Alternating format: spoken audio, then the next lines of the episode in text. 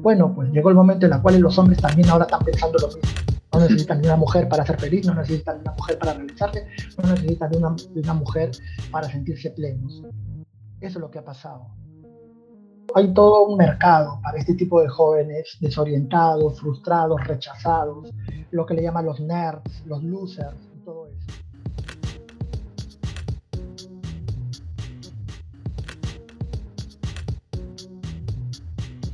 Fue un primero de febrero del 2021. Él estaba en Lima, Perú, y yo en Valparaíso, Chile. El invitado de este episodio se llama John, una persona con la que tengo grandes discrepancias en la forma de pensar, pero que me cae muy bien y a quien le reconozco la valentía de hablar desde su propia experiencia y poniendo el cuerpo en lo que dice.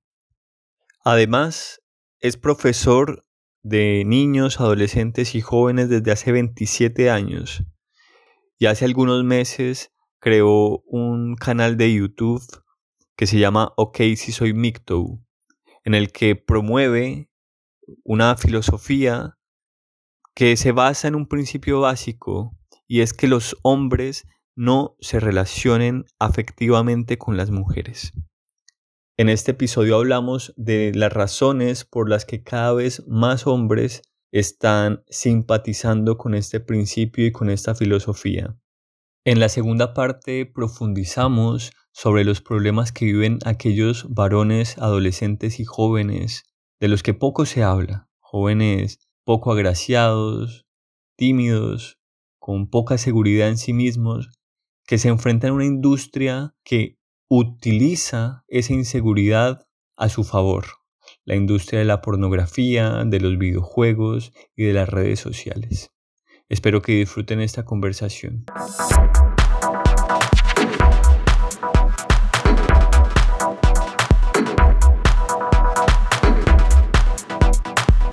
Hombres en Expansión Podcast. Un espacio de difusión, crítica social, reflexión y diálogo en torno a la experiencia de ser hombre.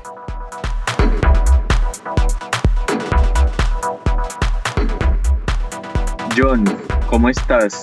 Bienvenido a, esta conversación y gracias por tu tiempo. Es un gusto, David. Es un gusto realmente eh, conversar contigo.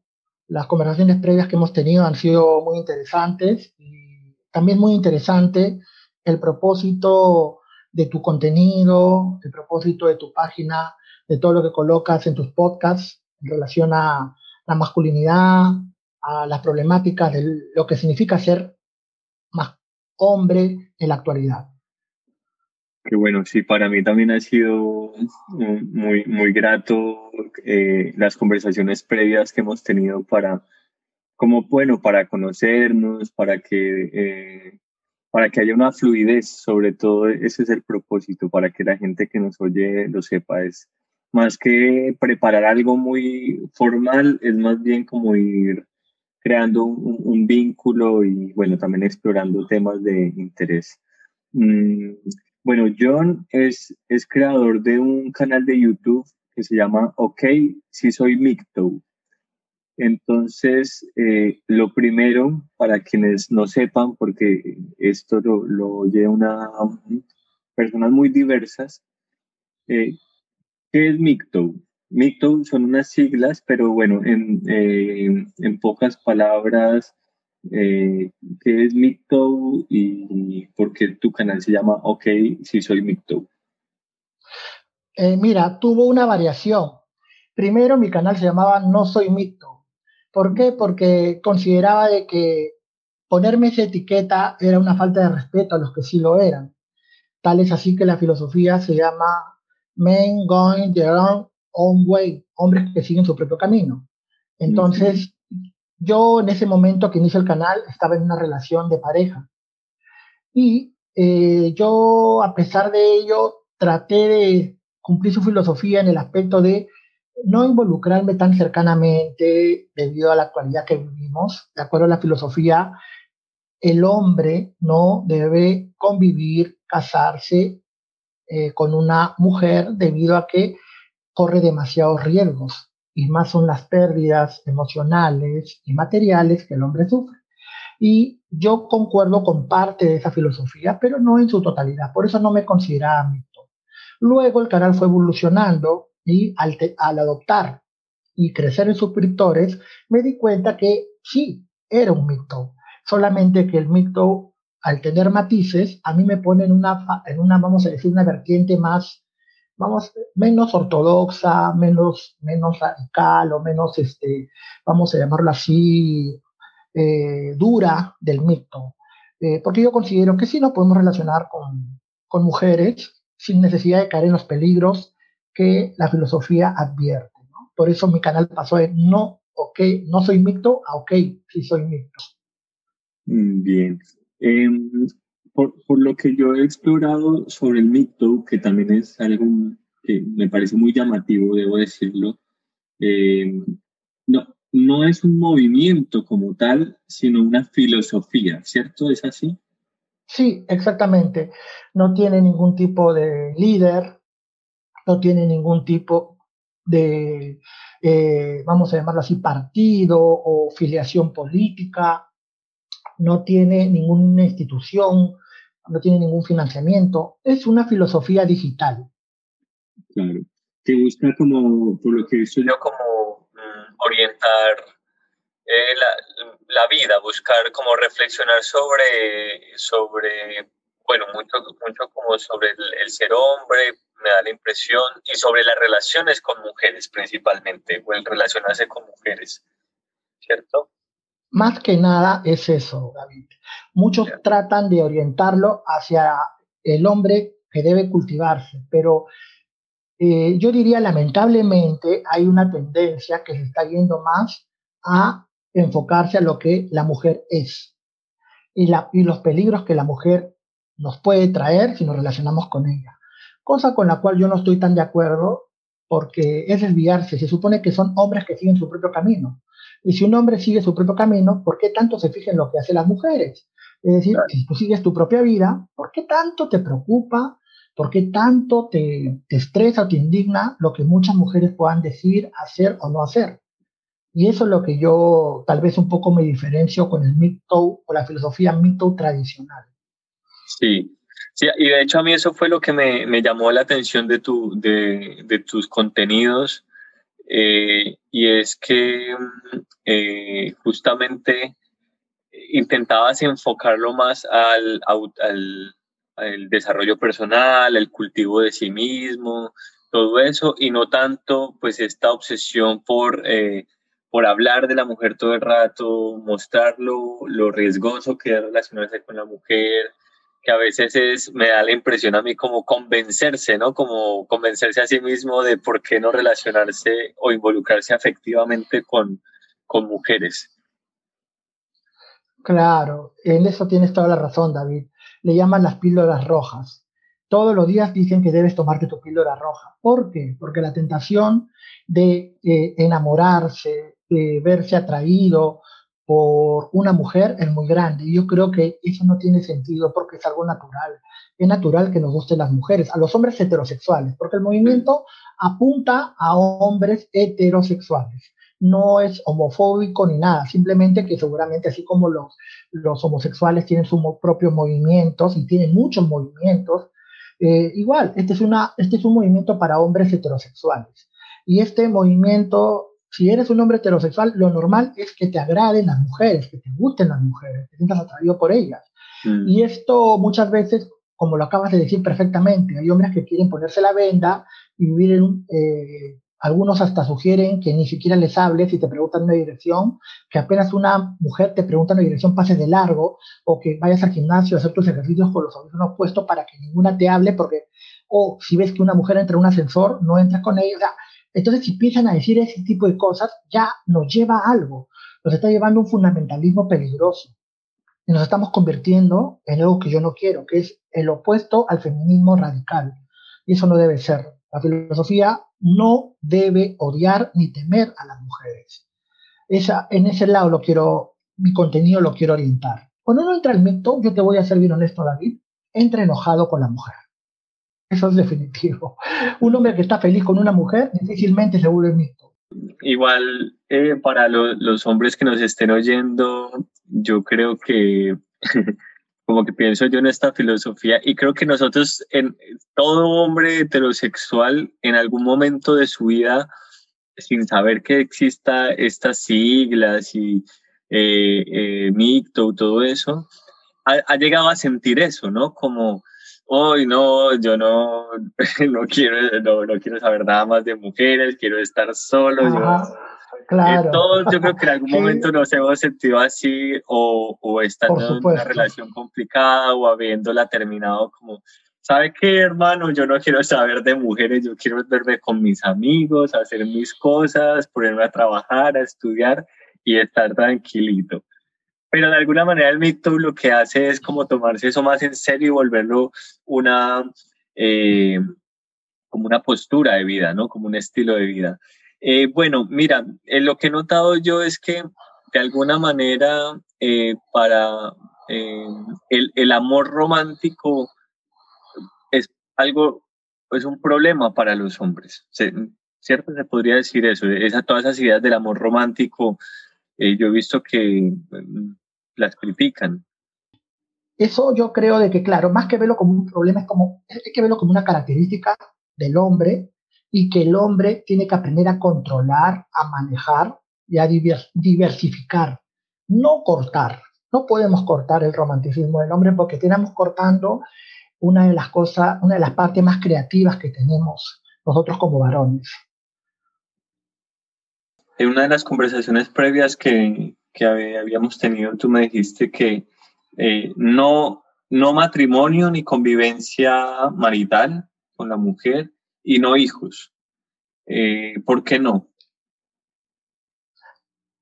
Estamos hablando de, yo pienso que desde, este, desde que empezó el siglo, en el 2000 o 2001, según, bueno, algunos, este, ya no es viable o no es no es recomendable para un hombre que quiere tener cierta libertad y no tiene esa vocación de servicio al prójimo que debe tener toda persona que está dispuesta a emprender ese proyecto de vida, es recomendable realizar lo que acabas de mencionar. Casarnos es darle a la mujer una tentadora arma, herramienta apoyada por el Estado, que es la del divorcio, a través del cual ella siempre se va a ver beneficiada. Inclusive si firmas el famoso pacto ¿no? de, propiedades separadas, si es que hay un hijo de por medio, eso queda sin efecto. las capitulaciones matrimoniales, creo que le llaman en otros lados. Sí, yo lo he vivido como maestro, como profesor, durante más de 23 años, hombre sentado en el parque tratando de ver a sus hijos al menos de lejos, porque la mujer es muchísimos casos, David. Esto yo lo he vivido y he visto hombres llorar al ver a, lo lejos a sus hijos o a sus hijas, porque la mujer por venganza les pone una restricción. Y yo no creo que esos hombres sean eh, abusadores, no lo sé por qué motivo, pero muchas mujeres llaman por teléfono y dicen, no quiero que se le acerque, si va si va el, su papá, no se le entregue. Entonces es muy triste realmente, es muy triste cómo la estructura familiar, una vez firmado el papel, se viene abajo. Si no es por la mujer misma, vienen las amigas y le aconsejan que lo haga, o el mismo sistema tan tentador y tan ginocentrista hace de que muchas mujeres que en un comienzo no tenían esa intención terminen yendo por el lado del el divorcio, la separación, el eh, plantear una pensión alimenticia, inclusive hacer restricciones como venganza este, para que pueda ver al hijo o a la hija. Es algo muy doloroso que he visto en muchos hombres. Lo he visto, lo he, lo he vivido, porque yo he salido con los niños al parque y he visto como un señor decía, ¿quieres? Él es mi papá, pero no me puedo acercar, mi mamá me pega. Entonces, te va a sonar dramático, pero lo he visto, en estos 23 años lo habré visto como unos 15 veces, que no mm. es poco. Entonces, yo creo que en estos momentos no es recomendable. Tú puedes tener una vida eh, con tu libertad, tu soltería y tener una persona con la cual tú te puedas ver eventualmente, si es que la mujer también lo acepta. Hay muchas mujeres que también piensan como los hombres en ese aspecto. No quieren tener hijos, y, están dispuestas a tener tú en tu casa y yo en mi casa. Salimos, la pasamos bien, tenemos un lazo de entretenimiento, tú me apoyas, yo te apoyo, escuchándote, tú me escuchas, yo te escucho y cada uno para su casa. Mm. Hay mujeres que están dispuestas a tener una relación así, a pesar que la comunidad dice que no. Yo en ese aspecto, yo he tenido la experiencia de que sí, he salido con mujeres que muy honestas, muy honestas y que cuando íbamos al Starbucks abrían la billetera y decían, yo te invito, el, yo te invito el café. Entonces, no sé, a veces pienso que los referentes de la filosofía deben, deben haber pasado muy mal o han tenido muy mala suerte como para tener, este, irse al otro extremo. Yo no, yo Hay, que pararnos en, hay que pararnos en el medio, pienso yo. Mm.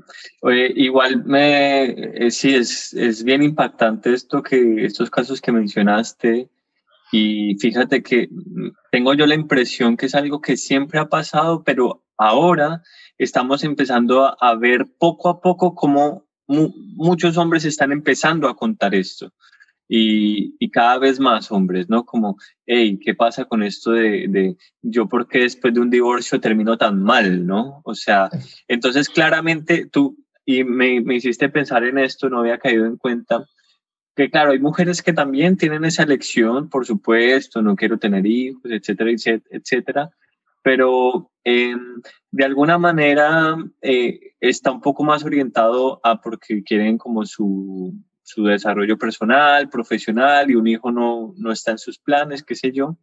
Pero, y muchos hombres también, o sea, tengo un primo que dice, yo no quiero tener hijos y quiero gozar la vida y todo bien, sin hacerme cargo de, de nadie, ¿no? Está bien eso, pero eh, me da la impresión a mí que hay muchos hombres que perciben que el casarse, bueno, en el caso de que haya un divorcio, parece que el hombre tiene muchas más cosas que perder que la mujer. Porque pensando yo, por ejemplo, una pareja que tiene hijos y bueno, cuando se casó quería estar para siempre, ¿no? Pero eh, bueno, el mundo ha cambiado mucho, eso ahora es muy difícil, de hecho en promedio los matrimonios duran dos años y medio, eh, esa es una estadística un poco fuerte, pero así es.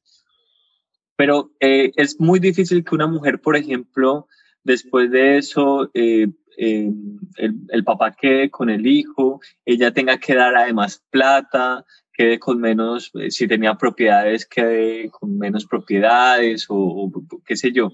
Entonces yo entiendo que hay muchos hombres que perciben que el riesgo de casarse, o sea, el riesgo de casarse, que sería divorciarse, el divorcio puede ser una cosa altamente costosa en lo emocional, eh, económico y, físico también, porque la salud suele verse muy deteriorada. Claro, eh, lo que pasa es de que todos hemos tenido un familiar o un pariente que ha pasado por un divorcio traumático. Son pocos los divorcios traumáticos, sí. Son pocos los divorcios pacíficos. Hay, pero son poquísimos. Son excepciones a la regla. Entonces, ¿qué sucede?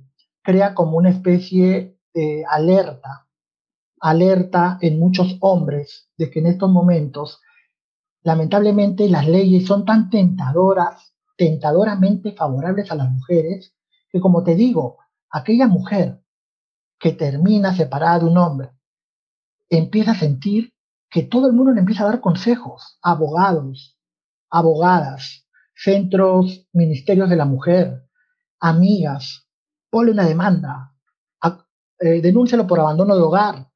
Entonces, empiezan a adoctrinar a esa mujer que tal vez en una primera intención no lo quería hacer, lo terminan adoctrinando y termina viendo que las leyes, el Estado la favorece abiertamente al hombre poniéndolo realmente en una situación en la cual tiene que solventar parte de su sueldo a mantenimiento no solamente de la mujer, sino también de la que fue su pareja del hombre, del hijo, sino también de la mujer que fue su pareja. Entonces, esto conlleva también que inclusive haya unas restricciones en lo que es la, la custodia. Es que la custodia automáticamente es para la mujer. Es algo, me parece demasiado injusto. También yo pienso de que en estos momentos eh, la mujer, al haberse logrado profesionalmente, tiende a ser más libre en sus elecciones, pero en un programa norteamericano vi un, un, fragmento en la que una, las mujeres, había un programa femenino en la que muchas mujeres decían, ¿qué está pasando con los hombres? ¿Por qué la gente ya no se casa? ¿Por qué la gente ya no cree?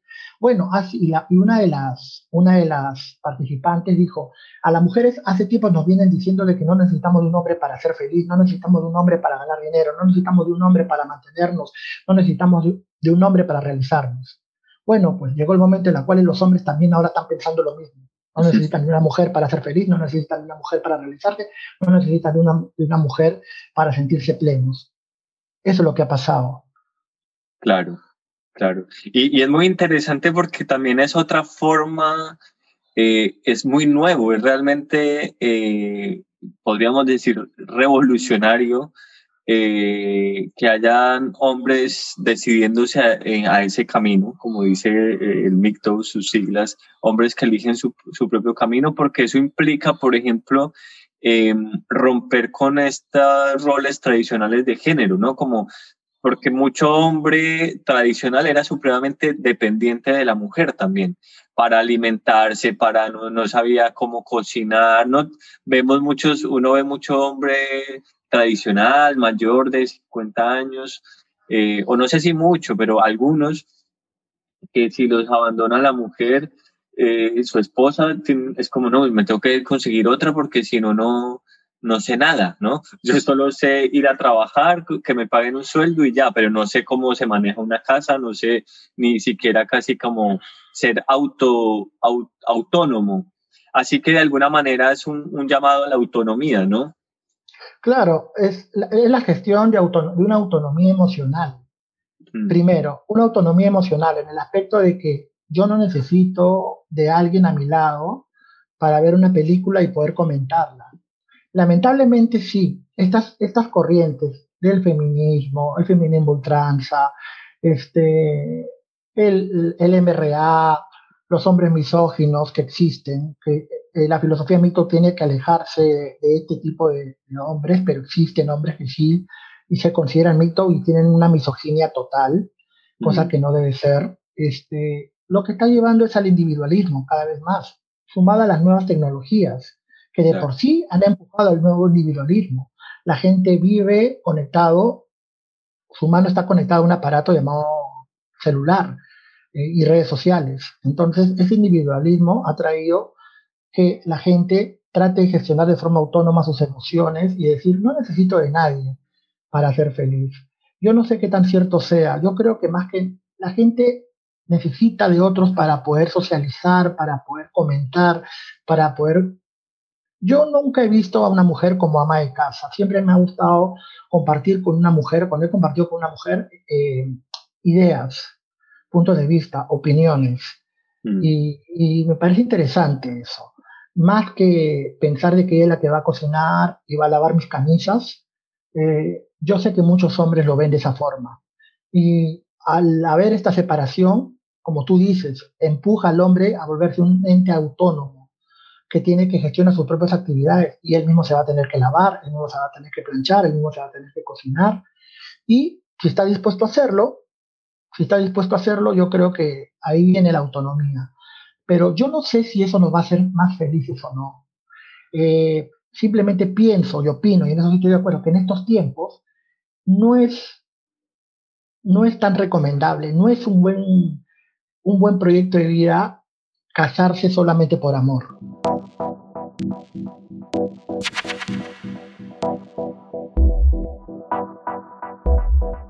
Fíjate que, bueno, tú medio lo mencionaste hace un ratico, pero bueno, tú has sido profe, ¿cierto? De hace, hace cuánto tiempo y de qué?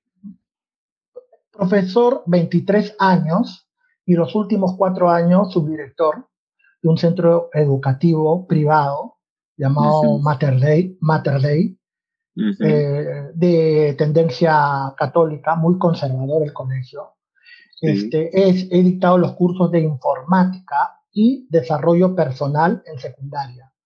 Informática en todo nivel, desde niños de primaria hasta secundaria y desarrollo personal a toda secundaria. He tenido tutorías, lo cual me ha dado la oportunidad de viajar con los jóvenes he viajado en viajes de promoción al interior del país y esa convivencia me ha permitido conocer sus temores, un poco sus miedos, un poco sus, ya que estamos fuera del ambiente académico, de repente en una noche de fogata en medio de la selva, y muchos muchachos, más que nada, sobre todo con varones, ¿no? A pesar de que el colegio era mixto, he, he conocido mucho, muchas de las cosas que ahorita actualmente sienten y piensan y temen. Y yo te diría que sí, se diferencia algo de lo cual de repente nosotros pensábamos hace 20 años, pero en algunas cosas no cambian. Algunas cosas en la adolescencia del varón no cambia, definitivamente. El querer quedar bien, el tener éxito con las chicas, el verse atractivos, el ser aceptado, el tener reconocimiento, eh, el parecer divertido, el no sufrir de bullying y no, no sufrir ningún tipo de fastidio de parte de los demás. El ámbito académico pasa a un segundo plano para ellos. Sí, eh, esto es eh, Lima, Perú, ¿cierto? Tú trabajas ahí. En Lima, sí. Sí. Em, a ver, tú, claro, es, es, es, muy, muy interesante la mirada que tú puedas tener porque, bueno, tienes esta sensibilidad en torno a lo masculino, te piensas estos temas y al mismo tiempo has tenido toda esta experiencia eh, de ser profesor, de hablar con los jóvenes hombres y mujeres, ¿no? Y ver eso. Pero, ¿qué, dirías tú, por ejemplo? Eh, yo he notado unas cosas, pero quiero saber las tuyas, eh, que son como los problemas que tienen los, a ver, aclaremos, la, la adolescencia, por ejemplo, es complicada para cualquier persona, para cualquier género y todo. Pero yo siento que son, hay unos problemas mm, distintos los que viven mm, o la manera en que se viven ciertos problemas cambia, si eres hombre, así eres mujer. Por ejemplo, y ahora ahí yo creo que los hombres que nos están oyendo eh, van a hacer, van a recordar esas etapas tan estresantes, tan complejas, donde uno eh, tiene esa carga de tener que ir a acercarse a la chica o a las chicas, porque así son los roles, ¿no? Ellas no, no buscan a los hombres, sino que es como el hombre el que busca y entonces uno con su, con unas inseguridades gigantescas y uno tiene que o no vence esa inseguridad o la vence y luego lo tratan re mal y queda uno como con la autoestima por el suelo. Entonces, supongo yo que a eso te referías con, con que no ha cambiado mucho la adolescencia de los hombres de hace 20 años a la de ahora. Eh, o, qué, claro, lo que pasa, ves tú? Los, la otra vez este, leí un escrito de Sócrates y parecía, escribiendo a los adolescentes, y parecía que el hombre lo había escrito una persona el día de ayer. O sea, mm. hay cosas que no van a cambiar. En la adolescencia se está formando la identidad del ser humano. O sea, hay temores, hay, tienen ganas de encajar, quieren conocer su lugar en el mundo. ¿Cuál va a ser su vocación? ¿A qué se van a dedicar?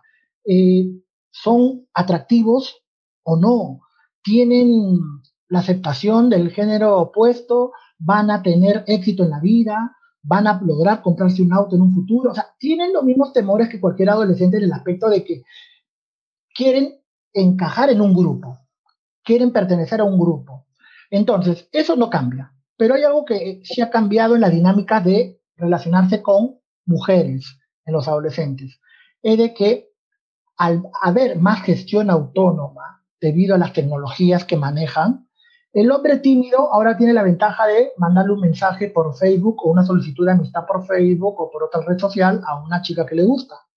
Y las chicas que las chicas en ese afán de validación, ahora las mujeres ya no les interesa si la persona es su amigo o no, aceptan a cuanto chico les mande solicitud, sea en Instagram o en Facebook, porque quieren tener seguidores. A más seguidores, más likes, más se eleva el ego femenino en, esas, en las adolescentes. Entonces muchas veces las chicas lo aceptan. digo, profe, me aceptó, me hizo, me aceptó mi solicitud. Y al día siguiente, profe, le he escrito tres veces, le he dicho hola, hola, hola y nunca me responde. Bueno, pues está claro que solamente quiere que seas un seguidor más, que no le interesa tener ninguna conversación contigo. Profe, me aceptó en el Facebook y la veo en el patio, le digo hola y no me, no me saluda. Bueno, creo que está claro. Entonces yo le digo, lamentablemente hay un grupo reducido, hay algo que no cambia. Los hombres que tienen la lotería genética a su favor, es decir, hombres guapos, atractivos, eh, van a tener siempre la preferencia y los ojos femeninos de su lado. Algo que no ha cambiado ni en estos tiempos ni en el pasado. Eso siempre se ha dado. La mujer adolescente se fija en la belleza del físico del hombre. Luego eso cambia. Obviamente las mujeres del pasado soñaban con Tom Cruise, con Brad Pitt, con George Clooney, pero ahora yo pregunto, ninguno de nuestros papás se parecen a ellos, o ningún papá se parece a ellos. O sea, el hecho que le gusten los hombres guapos no significa que se van a quedar con ellos. Yo le aconsejo a los jóvenes, no se van a quedar con ellos. Ellos van a soñar con el chico guapo siempre. Entonces, ¿qué debo hacer? Cultívate, cultívate. Hazte un hombre con recursos, hazte un hombre interesante, hazte un hombre que disfrute lo que hace. Olvídate de ellas por el momento, olvídate por completo. Este no es tu momento. ¿Por qué? Porque no eres un hombre agraciado, no eres un chico, no le digo así obviamente, pero digo, tienes que cultivar otros valores. Mm. Tienes que cultivar otro tipo, darte otro tipo de valor. Y al final, las mujeres con quienes terminan casándose. No se, casan con, con, Tom Cruise o con Brad Pitt o con Josh Clooney. Terminan casándose con el hombre de estatura mediana, con un poquito de sobrepeso, pero que ha estudiado ingeniería y que se ha comprado un auto terminan casándose con él. Porque es, es, la realidad. O sea, la mujer, las jovencitas a temprana edad ven solamente la belleza física. Y muchos jóvenes se sienten desplazados por eso. Se sienten desplazados por eso. Claro. O la, o la personalidad también, ¿no? O sea, yo, como esa mezcla es importante, como, no sé, tú me dirás si lo que ves en tu, en tu colegio o en tus colegios, pero eh, porque no, no, es solo la belleza física, sino también como que sea un poco, eh, ¿cómo se dice?, eh, extrovertido, como líder. Eh, he notado yo eso, lo que yo recuerdo y lo que noto, sobre todo en los colegios, es que el chico que es más, el más notorio muchas veces, el más líder, a veces el que es un poquito más malote, resulta un poco más atractivo y entonces vemos otro que son el grupito por allá de los que no son tan tan lindos y son más bien tímidos y no, no, no es que tengan algo que mostrar y les da pena, les da vergüenza como hacer cosas, están, uno los ve como en un rincón por allá haciendo cosas extrañas o callados. Entonces, esos hombres tienen muchas menos, o esos adolescentes tienen muchas menos probabilidades de vincularse como erótica y afectivamente con mujeres. Eh, yo pienso que antes, antes, David. Antes sí. Ahora eh, a la mujer sí se fijaba en hombre, en chicos, el jefe de la pandilla, que de repente no era tan, tan atractivo, pero tenía una personalidad vasallante, era, intimidaba a los demás, era el que le pegaba a todos, ¿no? En una pelea, en la escala de peleas o pleitos, era el que estaba en el primer puesto, y a la mujer se sentía muy atraída por ese tipo de hombre. Ahora han adoctrinado tanto a la mujer que ese tipo de hombres es un posible abusador que ahora ya han dejado de ver. En, mi época sí, había chicos que a los que eran los más este, avesados, los más malcriados, los más este, atrevidos con los maestros, esos se llevaban a las chicas, es cierto. Pero yo creo que en esta época eh, han adoctrinado tanto a las niñas desde pequeños que esos chicos son abusadores y se van a terminar golpeando, que sí, aún hay mujeres que ven en ese tipo de hombres al posible macho alfa, pero también están viendo el hombre guapo, sensual, ah, que, canta, que canta reggaetón, este, han adoctrinado tanto a las chicas ahora de que ese tipo de hombre te va a pegar, que prefieren al chico que eh, canta reggaetón, el que baila bien, al que, al que baila bien, ¿no? Y ya no tanto relacionó, eso del malote ya está, yo diría que poco a poco se está yendo ya. Eso de que bueno, igual. Le, está gustando. Me parece positivo eso, ¿no? Como cambiar esos patrones de elección, porque obviamente si tú terminas en noviada del tipo abusivo, violento, agresivo, eh, con esa personalidad, es muy probable que que te vaya a pasar algo parecido. Entonces, qué bueno que haya servido toda esa educación, al menos para, para que estos hombres dejen de resultar como tan, eh, tan recompensados, pienso yo. Sí, o sea, el que es malote, el que, el que hace un generador de bullying, este, puede terminar siendo atractivo para cierto tipo de mujer, pero no para todas. Oye, que bueno, me parece muy interesante eso, pero entonces ahora centrémonos en este, digamos, este tercer grupo de chicos que ahí entran una, un importante número, ¿no? Porque el malote, no sé qué, hay pocos. Tienden a ser pocos los malotes, los macho alfa que se disputan la cosa desde la violencia, qué sé yo. Está este, el talentoso, el bello, el que tiene estilo, el que puede hacer buen video de TikTok, ¿no? Como estos, eh, estos son también algunos pocos. Pero entonces hablábamos una cosa que a mí me, me, me resonó mucho en mi interior, era todos estos chicos, eh, bueno, llamémoslo por, por su nombre, ¿no? Que, que son, digamos, feos, tímidos y que están ahí acumulando frustración, o sea, como que sufren, sufren el silencio. Y esto hay que decirlo, y ahora con, con las redes, no, no redes sociales, con, con todo lo digital, esos hombres tienden, hablábamos esto y, y, tú lo desarrollarás más, pero como que tienden a irse ahora más fácil a un hoyo, ¿no? Y no solo los adolescentes, muchos jóvenes, ese hombre que es más bien feíto, que no tiene muchas habilidades sociales, empiezan y ve que nadie lo quiere, ninguna mujer lo, lo, lo valida, le sonríe, lo trata bien, incluso hasta los mismos profes, tú me decían, ¿no? Como no lo tratan igual de bien a ese que al talentoso, al, al, al líder, y empiezan a desarrollar hábitos poco sanos, ¿no? Eh, pero hablemos un poco de ese sufrimiento de esos, de esos hombres que sufren en silencio. Este tipo de hombres. Sí, eh, definitivamente eh, son la mayoría, ¿no? En un salón de 20 alumnos, entre los talentosos y los malotes, estamos hablando de prácticamente 6, 5, mm. ¿no? Y el resto tiene estos problemas que acabas de mencionar, en mayor o menor medida. Mm. Hay algunos jóvenes que saben sobrellevar esta realidad de que no son atractivos para las mujeres, para el sexo opuesto, y sin embargo, no se, no se callan o, conversan con las mujeres sabiendo de que ellas no lo van a tomar como una pareja, al menos en esa etapa para nada. Otros que sí, al verse rechazados o al sentirse ansiosos por hablar con una mujer, con una chica, se sienten abstraídos, se sienten cortos y prefieren evitar todo contacto con el sexo opuesto. Esto con el pasar del tiempo va sumando una serie de eh, complejos, frustraciones, traumas en la que no saben qué decirle y usan como escudo a veces las redes sociales. Muchos por eso también me parece realmente incómodo. Yo, a pesar de que muchos me han criticado, yo critico mucho a los adolescentes que se vuelven mito porque uno para ser mito tiene que haber tenido una experiencia con mala mujer. Como ni una mujer me, hace caso, el mito es mi refugio. Eso está mal.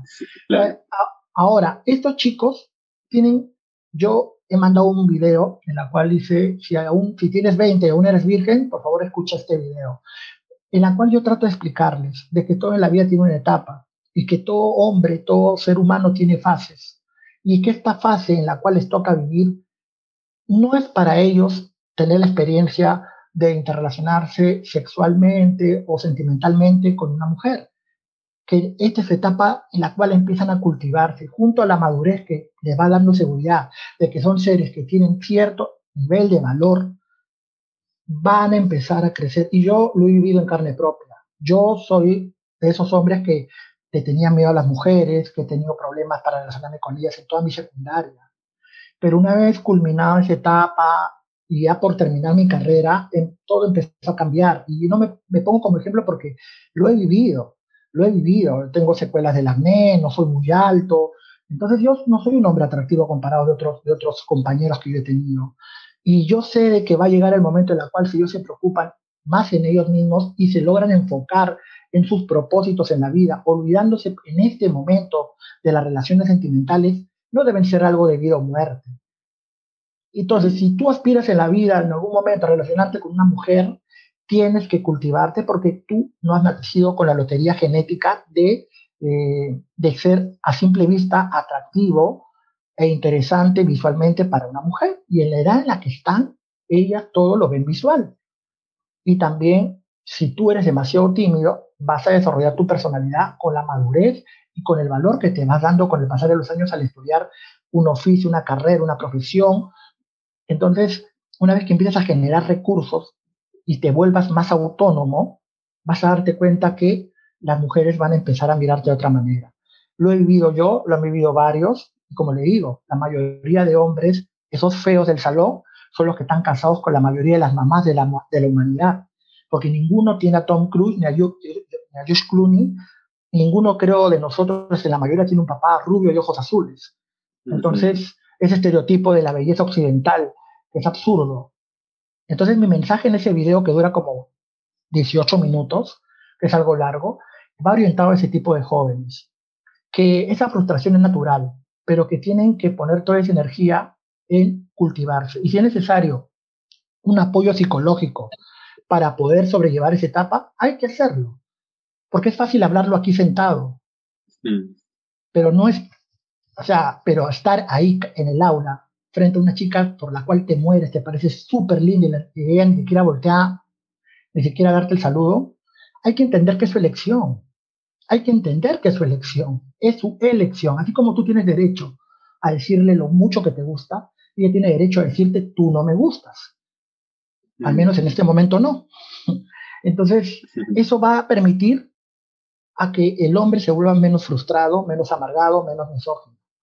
Y que tenga la capacidad, como dices tú, eh, me, encanta esto, este mensaje del, del, valor propio. Fíjate que si uno se pone a, a reflexionar sobre todos los discursos que le dicen a los hombres, eh, tanto desde lado o sea, que nos han dicho o que les han dicho a los hombres antes, desde la tradición, la religión, luego ya esta cosa más, la modernidad, qué sé yo, incluso es el momento presente, te dicen muchas cosas, no, que ser proveedor, que ser no sé qué, y ahora ya te están diciendo, no, sé un nuevo, sé un hombre más, eh, no sé, eh, deconstruyete, sé más eh, empático, no seas violento, qué sé yo, pero pocas veces te dicen, valórate, ¿no? E, el discurso esto del, del valor, de la autovaloración, eh, es poco, poco frecuente que, que, nos lo digan a los hombres. Uno, uno ve mucho, yo he visto siempre como que es un discurso más hacia las mujeres, no, hija, valórate. O que los profes le dicen a las mujeres, no, tú, usted se tiene que hacer respetar y valorar no sé qué, pero al, hombre es como, como que no, más bien te dicen o te decían como, no, usted no se deje, no se deje pegar, tiene que defenderse, como otras cosas. Así que bueno, eh, digamos que me parece loable, quiero resaltar eso, ese mensaje del valor. Y, y, como ya estamos en la recta final del, de, de la conversa, eh, quería tocar em, este, este tema de, porque claro, tú lo pones como las soluciones y las propuestas, pero desafortunadamente hay que decirlo, para esos jóvenes que estamos, eh, que estamos, de los que estamos hablando, hay otras, otras cosas que los enganchan y a lo mejor no les llega este mensaje, no tienen un profesor como tú, qué sé yo, no llegan a oír una charla como esta y lo que tienen es, no sé, el porno, por ejemplo, que entonces esa frustración es eso. Yo creo que hay personas, grupos, instituciones, negocios que se están lucrando con la frustración de muchos jóvenes. Uno es el porno, por ejemplo. Otro diría yo que es de alguna manera las redes sociales, porque ahí hablamos un poquito de eso antes, ¿no?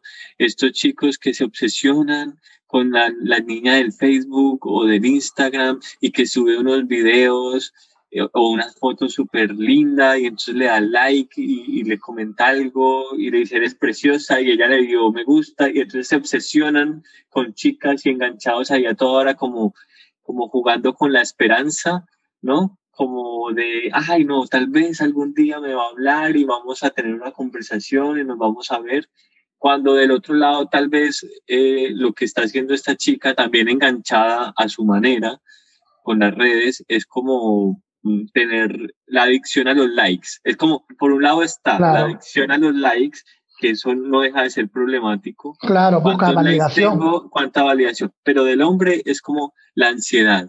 Ay, ¿será que esta o esta otra o esta otra me va a hablar, ¿será que si le digo mi amor y si le pongo un poema o una flor, eh, me, me, va a poner cuidado y si le hablo por interno? Entonces ahí entra esa, esa, ese lugar difuso entre en qué momento está siendo eh, y en qué momento, eh, no, tú me dijiste que hay unos chicos que, se, que agarran ese hábito malo de stalkear a las chicas y hablarles y qué sé yo, y en su frustración terminan es como enojándose porque no, conversamos un poco de, eso, ¿no? El tema porno, redes, como cuando no les llega este mensaje. Hay todo, hay, todo, hay todo un mercado para este tipo de jóvenes desorientados, frustrados, rechazados, lo que le llaman los nerds, los losers y todo eso. Está la pornografía, están las redes sociales, están los gamers, la venta de videojuegos, en la cual dice, tú refúgiate en tus películas, en tu serie, en tu, eh, en tu videojuego, en esta página porno, en la cual, entonces, yo digo algo, empiezo por algo, David. No se puede salvar a todos. Eso está clarísimo. Va a haber jóvenes en las cuales se van a perder en eso y no vamos a poder hacer nada. Pero yo te aseguro que la mayoría es una etapa. Es una etapa. Caes en un hueco. Pero yo, todos tenemos esa voz interior. En mi, tengo un video que va dirigido a los Black Pillar. Bueno, Black Pillar es una vertiente rápida de la comunidad eh, en la cual todo lo ve negativo, todo lo ve mal y piensa de que el mundo es, lo ven de una forma nihilista, negativista y totalmente que no, no hay esperanza para nada. Mm. Entonces yo digo una cosa, todos tenemos una voz interior. Y en esa voz interior nos dice, esto es lo que estás haciendo está mal. La tenemos, o sea, allí puedes estar metido en los juegos, en el casino, en las apuestas, en el videojuego, eres un gamer que juega Dota, Counter Strike, no sé, juegas el Fortnite todo el día, en la que estás viendo pornografía todo el día. Hay una voz interior que te está diciendo, no estás bien, pero no puedes evitarlo porque estás en ese círculo vicioso. Una vez que te, esa voz, tú, le, tú escuchas esa voz interior y necesitas simplemente cualquier persona que te diga y te hable de estos temas de la autovaloración, que no basta, no basta con decirlo, me valoro, me valoro, mirándome al espejo, eso no sirve para nada, eso es vender humo. Tú tienes que empezar a hacer cosas que te hagan sentir valioso, desde tender tu cama, bañarte, lavarte la cabeza, comer mejor, o sea, si empiezas a hacer cosas pequeñas, pequeños hábitos que vas cambiando, en la cual dices, no, hoy día no veo la pornografía, hoy día no veo pornografía, o no me masturbo. Entonces ya empiezas a sentirte que tienes control sobre ti. Tienes, empiezas a darte cuenta que tienes, puedes manejar ese, ese, ese vicio, esa ansiedad. Eso te da un valor. Pero si tú no tienes un mal concepto propio en el cual te das cuenta de que no todo lo que te lo propones no lo cumples, te falta disciplina, no logras evitar la masturbación, no logras evitar de jugar más de 6, 7, 8 horas, no logras evitar este, comerte una maratón de Netflix perdiendo el tiempo en vez de hacer algo productivo, entonces eso te trae poca valoración. Y por más que tú te repitas mil veces, soy valioso, soy valioso, soy valioso, no pasa nada, porque mm. tus actos dicen lo contrario. Necesitas 21 días de hacer una cosa para poder lograr empezar a interiorizar un hábito. Y yo sé que hay jóvenes de que en su interior saben que no van bien. Incluso, ¿por qué lo contarían? ¿Por qué lo llevan al psicólogo al chico? Porque el chico mismo pide ayuda y dice, profe, no me siento bien. O mamá, no me siento bien. Hago esto, hago lo otro. Hay algo, hay una voz interior en la que dice, ya basta. Hay otros que no, que simplemente se dejan arrastrar de por vida. Y yo te digo de que sí. La mayoría, la mayoría de los jóvenes despiertan en esa fase en esa fase de frustración en la que se refugian en la pornografía, se refugian en los videojuegos, se, refugian en las redes sociales, se refugian en los streamings de Netflix, Disney, ¿no? Entonces, hay esas etapas. Y hay jóvenes que al escuchar esa voz interior necesitan solamente un, pequeño detonante para empezar.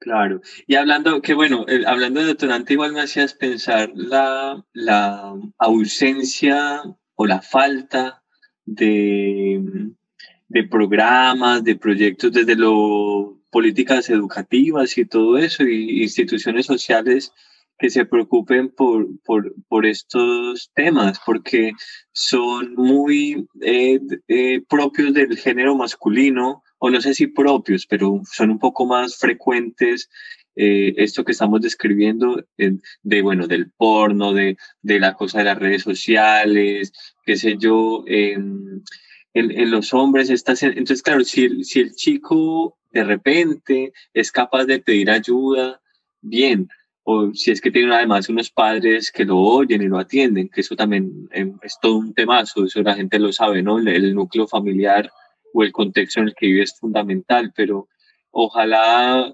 mm, pienso yo que, y también esta fue una de mis intenciones muy humildemente haciendo esta serie de podcasts, visibilizar estos problemas, porque, por ejemplo, uno ve ya en muchos colegios como no, no sé qué taller de género, cosas de género. Y por género se entiende casi siempre como de mujeres, ¿no? Como atendámosla, entonces, para que enseñarles a las niñas cómo, cómo evitar que el novio las controle, las manipule, les pegue, todo eso, ¿no? Y está muy bien eso, pero estamos olvidando qué tal si creamos también talleres para dedicado a, a, estos chicos y ver cómo manejan el tema de los videojuegos, ver lo del porno.